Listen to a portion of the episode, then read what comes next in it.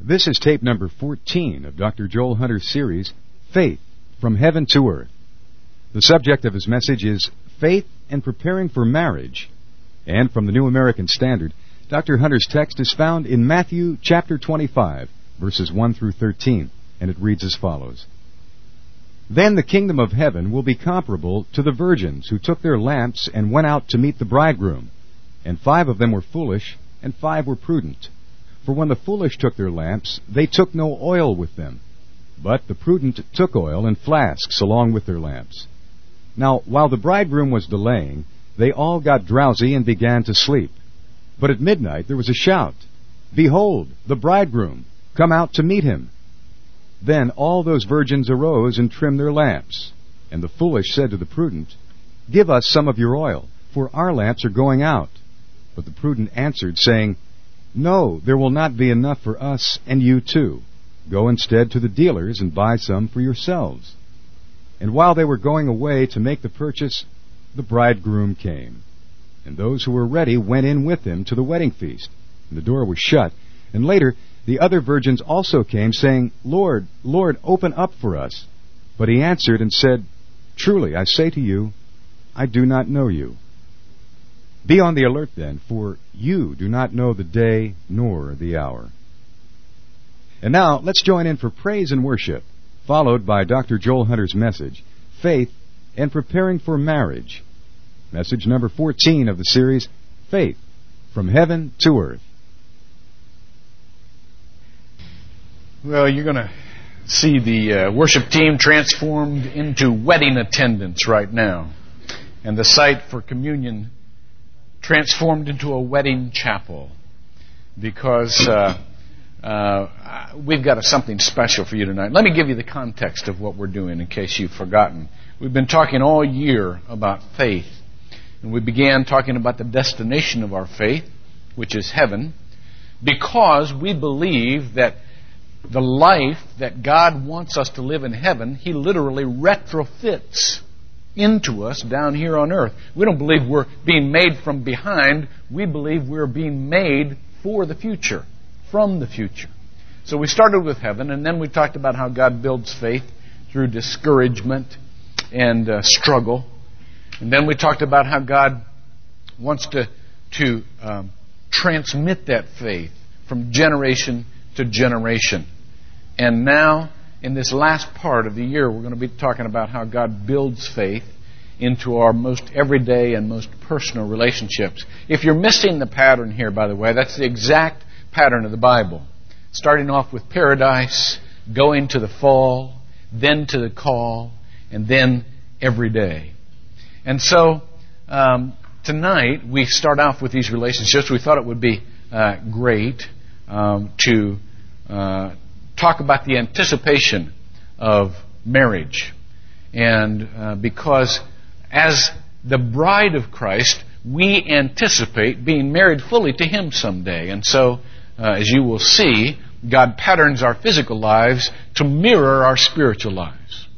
Well, when we were talking about this um, a few weeks ago in the, in the uh, worship committee, somebody had remembered a Broadway show. This is a totally secular show, of course, but it was a Broadway musical. It was a comedy about marriage. And there's a certain segment in this comedy that uh, pictures a bride on her wedding morning who has suddenly realized she is not prepared to be married. And as you will see, that's what we're going to be talking about tonight, not being prepared. And it absolutely panics her. I mean, she is petrified. And she's thinking every way she can to get out of this thing. Uh, watch.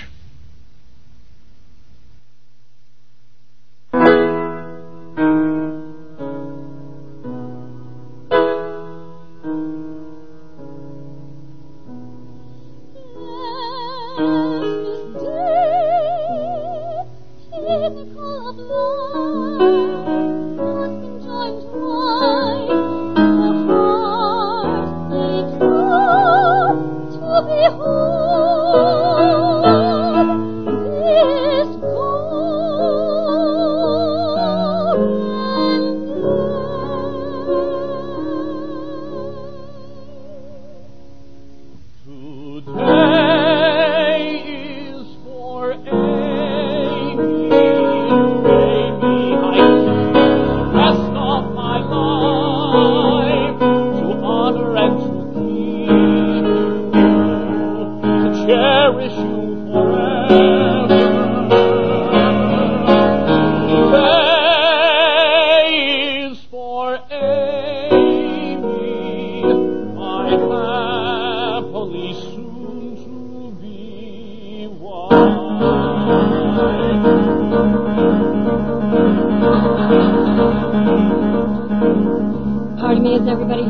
everybody's here. I'd like to thank you all for coming to the wedding. I'd appreciate you going even more. I mean, you must have lots of better things to do, and not a word of it to Paul. Remember, Paul, you know the man I'm going to marry, but I'm not because I wouldn't ruin anyone as wonderful as he is.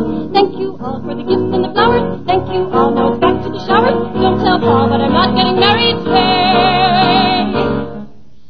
Yes, this day,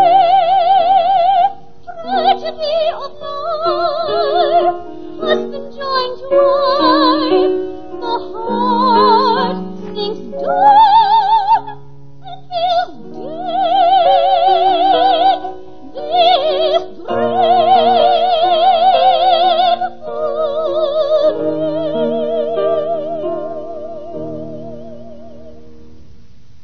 day. Amy, have you seen my cufflinks?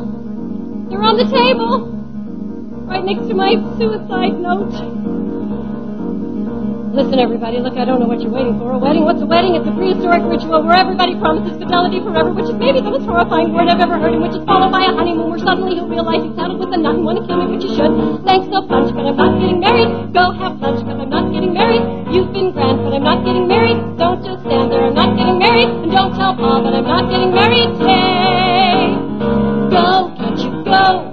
Nobody listening, goodbye, and cry at another person's wake. If you're quick for a kick, you could pick up a christening, but please, on my knees, there's a human life at stake. Listen, everybody, I'm afraid you didn't hear it. Do you want to see a crazy lady fall apart in front of you? It isn't only Paul who would be ruining his life. You know, we'd both of us be losing our identities. I telephoned my analyst about it, and he said to see him Monday, but by Monday I'll be floating in the hudson with the other garbage. I'm not well, so I'm not getting married. You've been swell, but I'm not getting married. Clear the hall, because I'm not getting married. Don't tell Paul, but I'm not getting married. Thank you all, but I'm not getting married today. Blessed is prime, totally insane, slipping down the drain, and blessed is day in our heart, as it starts to rain. Today is for good. Can't you go? You know I adore you all, but why won't you die like an Eliza on the ice? Look, perhaps I'll collapse in the apse right before you. Also take back the cake, burn the shoes and boil the rice. Look, I didn't want to have to tell you, but I may be coming down with hepatitis, and I think I'm going to faint. So if you want to see me faint, I'll do it happily, but wouldn't it be funnier to go and watch a funeral? Thank you for the twenty-seven dinner plates, thirty-seven butter knives, forty-seven paperweights, fifty-seven can holders. I am not getting married, but I'm not getting married. See, I'm not getting married. Still, I'm not getting married. Let's us pray that I'm not getting married today.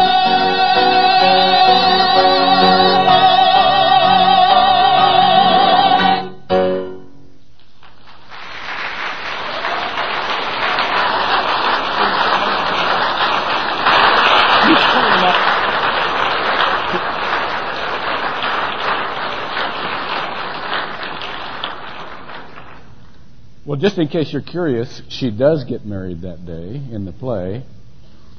But I hope you're even more curious than that. I hope you're curious about what the Scripture says about being not prepared. I hope that's why you're here.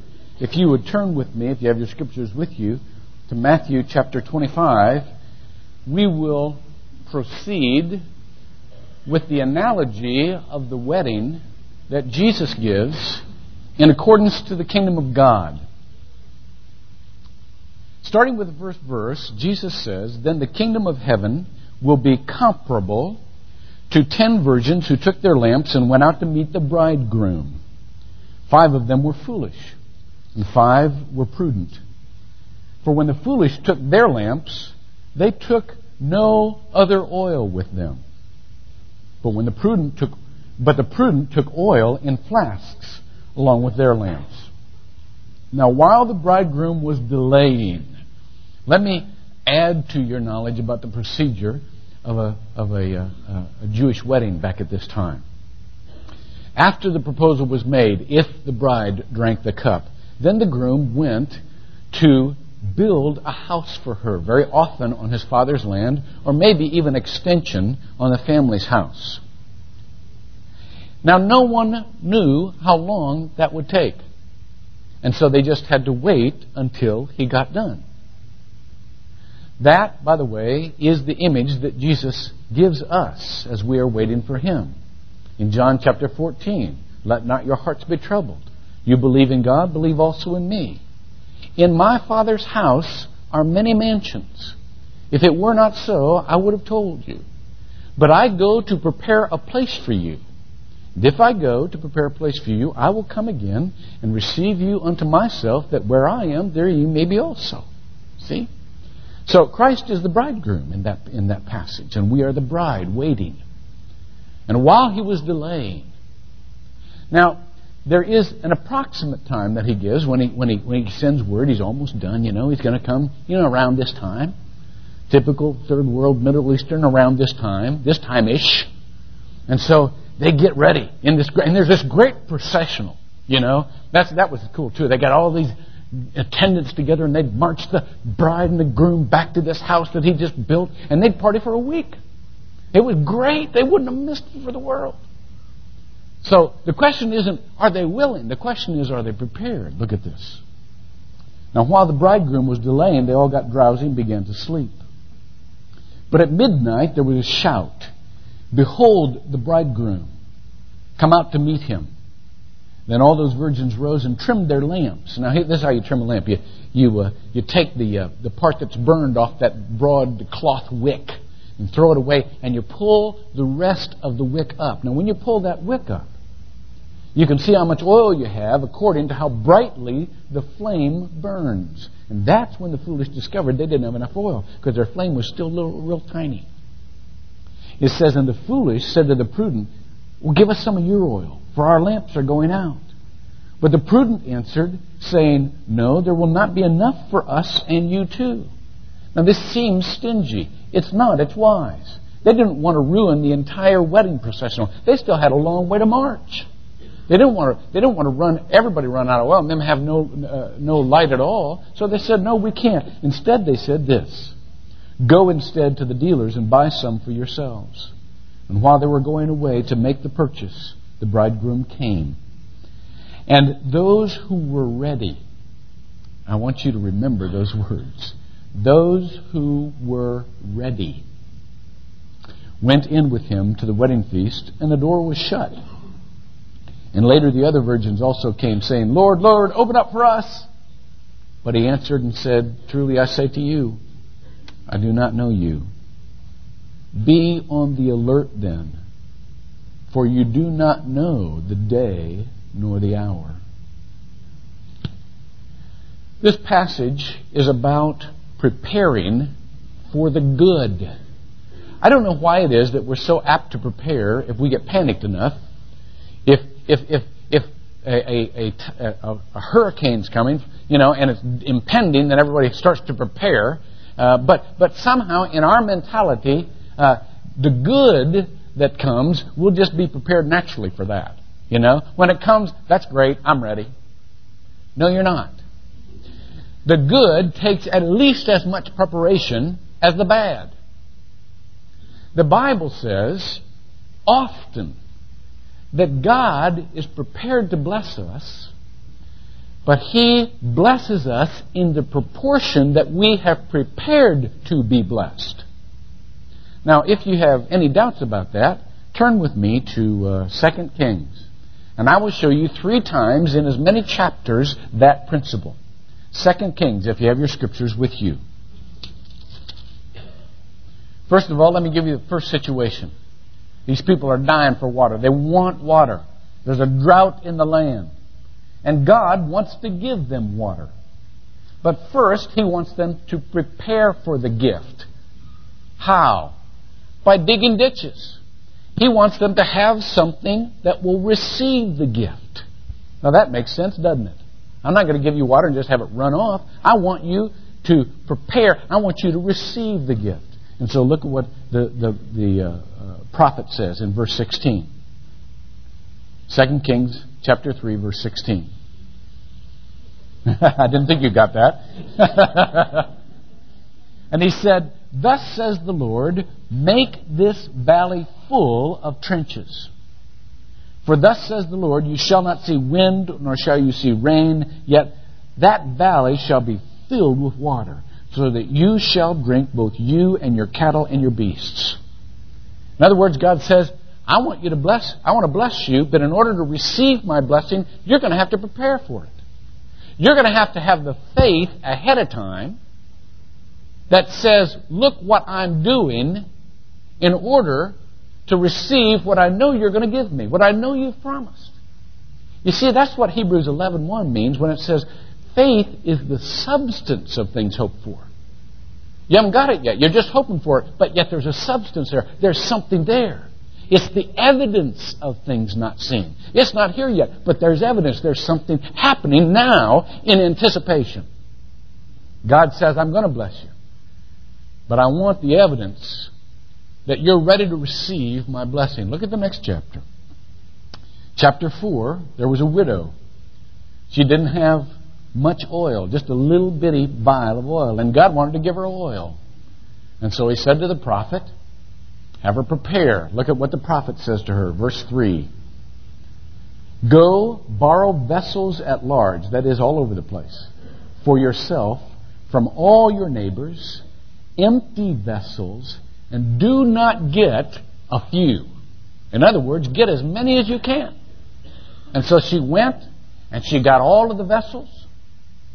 And God gave her all of the oil. How much oil did he give her? He gave her exactly the amount that she had prepared for. He gave her exactly what she had the capacity to receive. And the only time the oil stopped is when the capacity was full. Look at this, verse uh, six. And it came about that when the vessels were full, that she said to her son, bring me another vessel. And he said to her, there is not one vessel more. The oil stopped. God wants to bless us. And he will bless us in proportion to our preparation for that blessing. Again, I'm going to give you one more example. We'll go to the next chapter, chapter five. Naaman is the ca- captain of the army. He has a major problem. He's a leper. And he wants healing. Can you imagine how hard you'd pray for healing if you had leprosy? Well, God has healing for him. But he wants him to prepare for that healing. And so he gives him something to do. He says, go go, go dip in the Jordan seven times, a muddy old, muddy old river. Go dip in. That's all you got to do. Prepare for my healing by dipping in the Jordan seven times. That's all I'm asking. And Naaman didn't like it. He didn't like it one bit. He was he was frustrated because of the because of the uh, the way he put it. The, he, he didn't. Even, Elisha didn't even come himself. He sent a messenger. The prophet of God didn't even say it himself. It, Elisha sent a messenger saying, "Go and wash in the Jordan seven times, and your flesh shall be restored to you, and you shall be clean." And he just fussed and fussed. And while he fussed, he remained a leper. But when he prepared in the way that God told him to prepare, what happened? Look at verse fourteen. So he went down and dipped himself seven times in the Jordan, according to the word of the man of God, and his flesh was restored like the flesh of a little child, and he was clean. Well, the principle of all of these passages and more are this, that God has something for us, but he wants us in faith to prepare ourselves for what he wants to give us. You see, it's not a question of our willingness to be blessed. You'd have to be an idiot not to be willing to be blessed. It's a question of our actual preparation to be blessed. All of the virgins went out, but only those who had enough preparation to outlast any delay were the ones who were blessed. Now, I know some of you who are frustrated because because these delays are taking so long. And there could be, logically, several reasons for a delay. It, it, you know, God has times and seasons, and, and I don't want you to think anything I say tonight. I want you to have accurate theology. We cannot manipulate the times and the season by our action. We cannot manipulate those. But we can prepare for those. And so, logically thinking, there, there could be a couple of things holding up the process. One is that the other person isn't ready, and the other is that you're not ready. And if you're not ready, you better get ready. And so that's what we're talking about tonight. Now, why does God delay by design?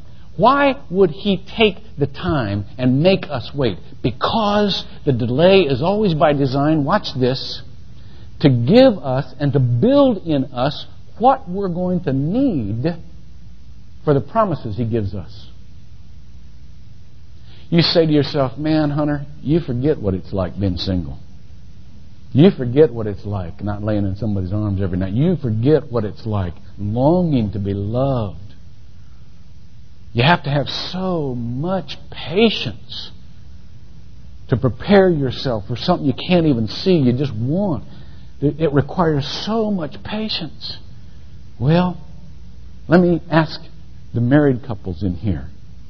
Does marriage require any patience? Yeah, it does. Yeah, it does. You see, God's simply building up before marriage exactly what you're going to need after marriage. I know some of you are waiting for kids. You say, boy, I sure got to be patient waiting for these kids. You're going to be saying that when you have ten kids. Man, I got to be patient waiting for these kids because they're, you're, you're, you know, God gives us time to build into ourselves what He, what will, what will help the relationship, the promises fulfilled later on. And so, therefore, let me give you tonight, just very practically, three ways to prepare for the fulfillment of a relationship. And I do this on two levels because I want you to see how God works. God put this whole world together so that if we did right in the flesh, it would prepare us spiritually. And so, for some of you, some of you single people, I'm going to admonish you now not to wait until you get married in order to prepare for it. I know so many single people say, look, I'm a single person now. I've built my life as a single person. A single person has to think like a single person. When I get married, I'll think like a married person. No, you won't. No, you won't. The change doesn't happen like that. Now, that takes a long time of preparation. So I'm going to give you, I'm going to get, and, and, and I know Christians who say, look, I live uh, like, like God's distant right now, but when, when God comes close, I'm going to live like He's close. No, you won't. No, you won't. You'll have the same mentality you've always had. So therefore, the preparation that I'm about to tell you is the same whether you're looking for a spouse or looking for the Lord to come again. It's just as valuable. Both of us are the bride-elect. Okay? Here we go. First of all, the Scripture would say, prepare yourself physically. You know what? There was a preparation of the body for marriage. I know people who think that our bodies are just a vestige for our spirits. No, they're not. They're, our bodies are important. God gave us bodies that would have a giant impact on us mentally and emotionally and spiritually. Our bodies are important. We cannot ignore our bodies. And so if you're going to prepare for a relationship of the future, you've got to prepare your body. And you've got to prepare it in two ways. First of all, you've got to keep your body pure as a gift for that one who's coming to you. And I know you're looking at me and say, you're a little naive here, Reverend. You know, it's too late to keep my body pure. No, it's not. Not if you believe First John one nine. Not if you believe that if you're faithful and if you confess your sins, He is faithful and just to forgive your sins and cleanse you from all unrighteousness. You know what? If you took communion tonight and your heart was in that communion, you are pure right now. Body, mind, and spirit. You can keep yourself pure from now on as a gift to the one who is coming. And you know what? It wouldn't be a bad idea to kind of clean your act up a little. Spruce your body up a little bit. It wouldn't be a bad idea. I, you know, I think Jesus is going to come back someday and say, what in the world did you do with the body I gave you? You know, it, what, what, what's the deal here? Now, now I'm not talking about everybody weighing one hundred five pounds. I, I, you know, I, I know that people have different metabolisms. I'm saying there's there's something that, that honors a relationship when you do the best you can with what you've got for who you want to love. The best you can with what you got for who you want to love. I, I remember a, a, a young gal in my in my first church out of seminary. It was a little old. It was a it was a merger of three churches, Southern Indiana, heart of Ku Klux Klan country, and we merged an old retired railroaders congregation, blue collar, and and a, and a small country congregation and a black congregation. And buddy, we had a ball. It was great. And I remember a young, uh, just delightful, about sixteen years old, young, pretty black girl in that in that uh, uh, congregation. And she came into church one morning. And I said, "Oh, Gail, you just look beautiful this morning." She said, "Well, thank you, Reverend." She said, uh, "This I just wore this last night, so I thought I'd wear it this morning." I said, "You wore that last night?" I, I knew that she didn't have much of a dating life, you know, yet. And she said, "Yes, I did." I said, "Did you have a date last night?" She said, "Well, yeah, kinda." I said, "Come on now, you know. What do you mean kinda? Tell me about it." She said, "Well, I'll tell you what I'm doing." She said, "Every Saturday night, I get all cleaned up, and I get I, I put all my makeup on, so I look as pretty as I can possibly look, and I put on my very finest dress, and then I just go be with Jesus." Boy, that just knocked me for a loop. Here was this young girl fixing herself up for a date with Jesus. She'd go in and read her scriptures and she'd talk with Jesus. And she wanted to look as good as she possibly could. That spoke volumes to me about her reverence for Jesus Christ. Of course Christ will accept us however we are. Of course He will. But there is something that, that, that honors a relationship when we do the best we can with what we've got for who we love.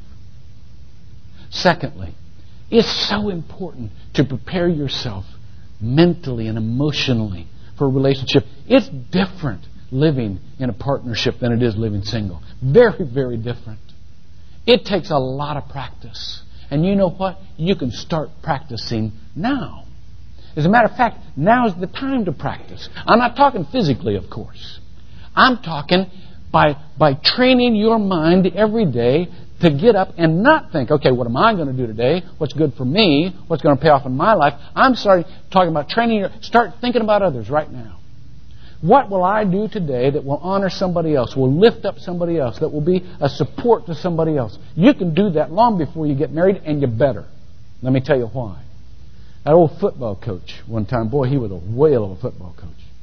He, he just whipped a bunch of ragtag, know-nothing lightweights into a championship team.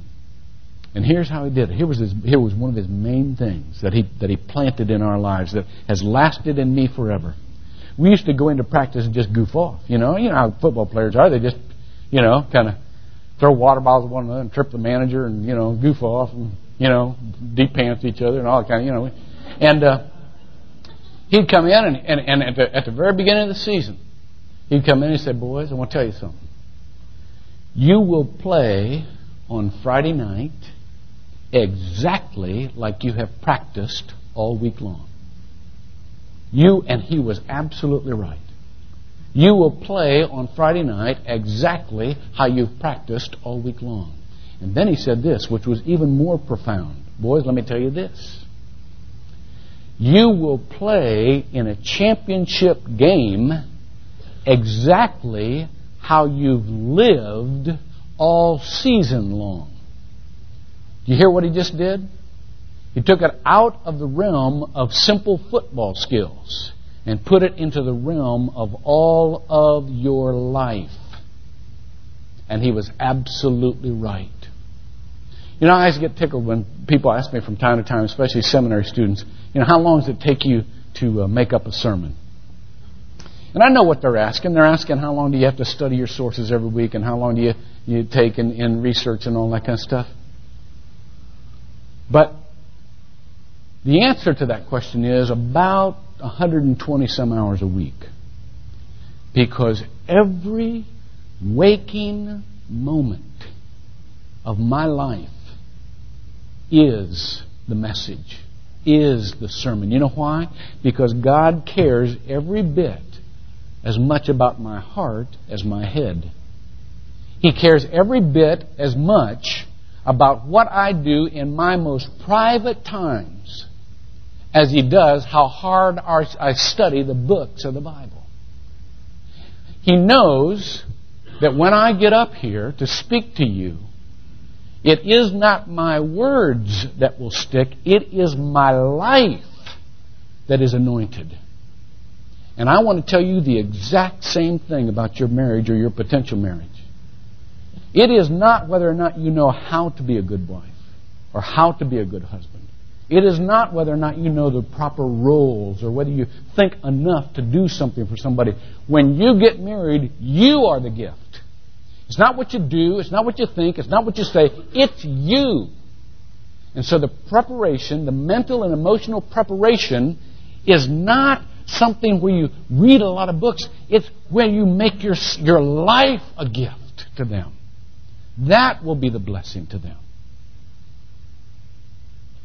And then third, and this is how you do it, the spiritual preparation. I mean, the spiritual preparation covers all the rest of those. But just, just for sake of, of, a, of a, a discussion, let's talk about keeping ourselves free from sin. Let's talk about cleaning up those areas that we don't think are necessary to clean up right now. I hear people say, you know what, I've got a couple areas of my life that, uh, you know, got to go when I get married. And, and, I, and, I'll, and I'll clean them up when I get married because I don't want them to hurt my wife or my kids. Uh, I will have a motivation then. And it's true that many of us will, will, do, will clean up areas of our lives for love of other people that we would never do for ourselves. But let me tell you something. Let me tell you a really uh, important truth. What you are doing right now will have an impact on that relationship later. Satan has that as an entry point. And the longer you keep it, the more powerful entry point it has to your future relationships. Let me give you, let me give you an illustration, just a visual illustration. This is a true story. A, a, a man at a given point in his life in South America had always had a dream that he would uh, uh, build a house for his family. He had this, had this family, loved his family, and, and, and it was really his dream to give a house to his family so that they could all live in together and so on and so forth. So he was a poor man, and he scrimped and he saved, and he finally got enough materials, enough money, that he was going to, to build this house. And, and he built the house, and, and they all moved in together, and oh, man, it was great. They absolutely loved it. And they were all happy. And one day a stranger came along. He liked the house. Looked at that house, liked that house. And he went up to the man and he said, you know what, I, I, I like that house. I, I want to buy it from you. The man looked at him and said, not for sale. I built this for my family. It's a labor of love. And I, I, I just couldn't sell it. It's a part of our lives. The man says, I'll give you three hundred dollars for it. Now, three hundred dollars at this time in this place for this house was a very good price. And he didn't even hesitate. He said, no, I'm not selling, no matter what. Man went away and came back the next day. He said, I thought it over. I really want that house now. You know, he wanted it even more because it wasn't for sale. He said, uh, I'll give you four hundred dollars for it.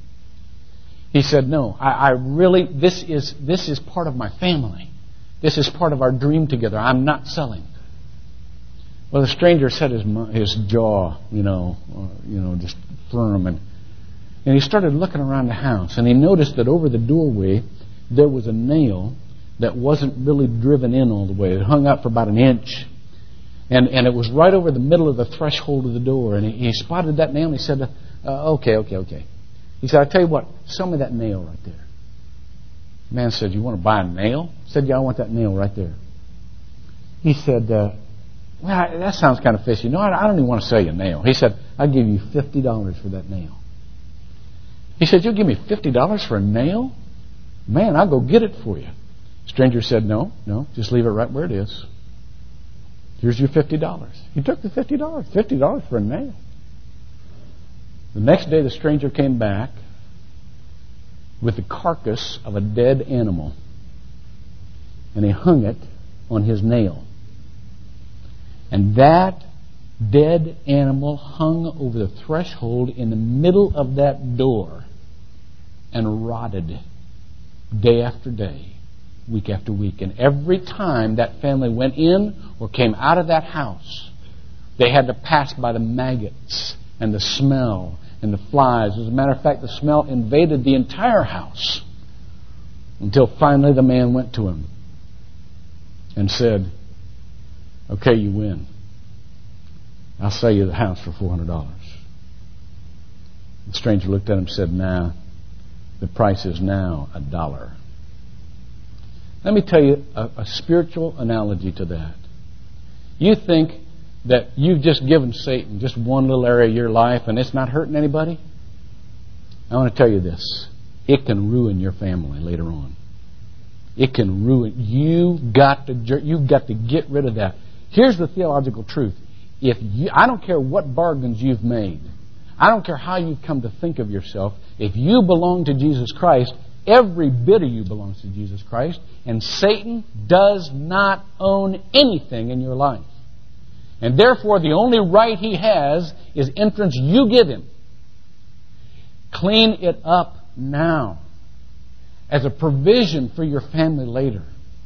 Don't let that be a stronghold that Satan comes back and says, "Ah, that's my area right there." Don't you do it. You know that area right now. You get rid of it right now. You repent of it right now. And it will be a preparation for your wife and your children later. And those of you who are married, that is the preparation for the coming of Christ, keeping ourselves pure and unblemished through His forgiveness, through repentance. Now, I'm going to quit, but some of you are sitting there and saying, "Okay, I'll do that stuff. But how long is it going to take? I don't know. I wish I did." Some of you think you know who you're going to marry right now. Some of you haven't got a clue. And I can't give you the timing, but I can tell you this. That preparing for that person, and those of us who are preparing for the Lord coming back, is the best way we can live our life, no matter how long it takes. There's one more story, and then I'll quit.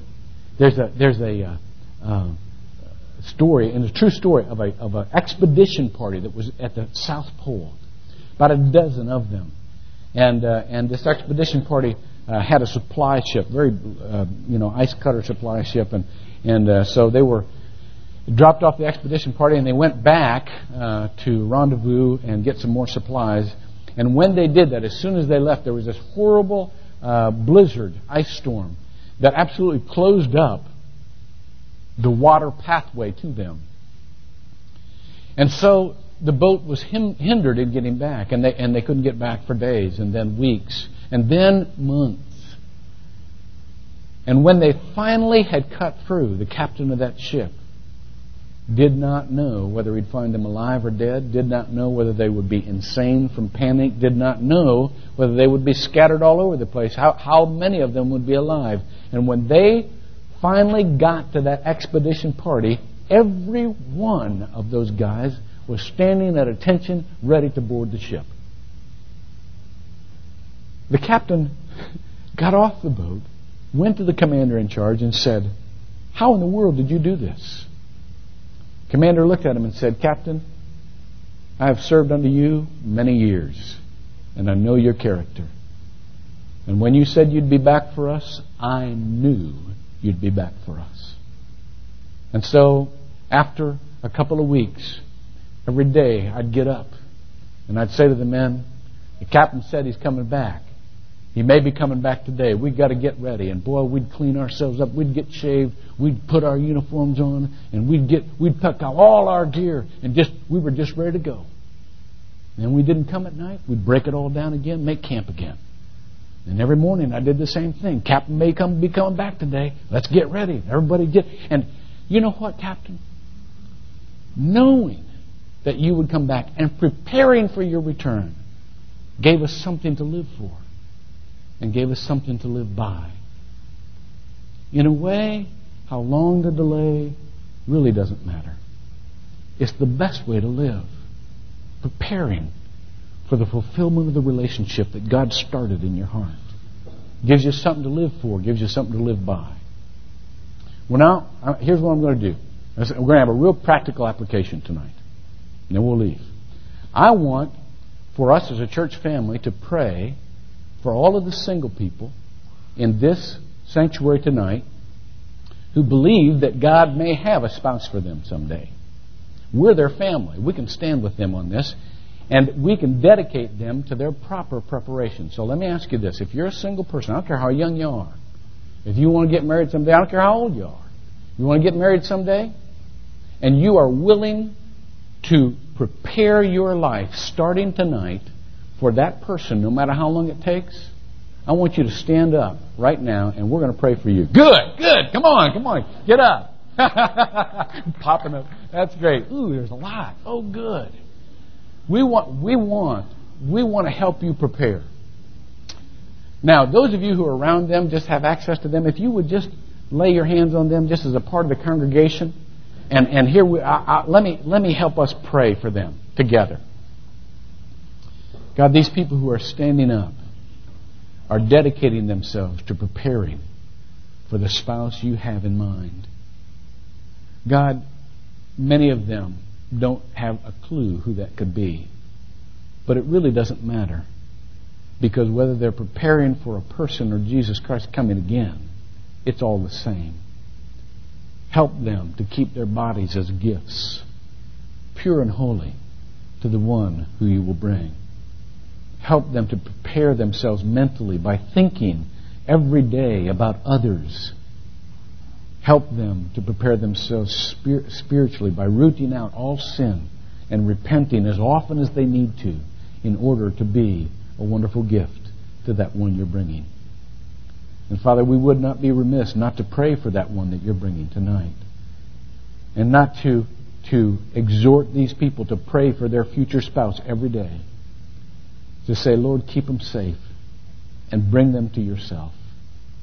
And help them to pre- prepare for me even as I prepare for them. We pray this in Jesus' name. Amen. Now, second prayer is for those who want to prepare themselves for Jesus coming again. So would you stand up, and I'll pray for all of us. Everybody who took that cup and said, yeah, you know, I want the bridegroom to come on back. Let me pray for us. God, we would say the exact same thing to you. Help us to ded- dedicate our bodies to your use and your glory. To, to, to prepare for you in a way that pleases you and honors you. Help us to think of you not in a way that is distant, but think of you every day in our everyday deliberations, so that we can train uh, to be yoked with you, Jesus. And thirdly, Lord, we ask you through your sacrifice to wipe every blemish, to to bring the conviction of the Holy Spirit, and to to not help not let us have a long list of saved up sins. Help us to get rid of them as soon as we recognize them, so that again we can be a gift that honors you. We pray this in your name. Amen. Now may the saving grace of our Lord and Savior Jesus Christ, the love of God, and the fellowship of the Holy Spirit be with you, and keep us all till that great day. Amen.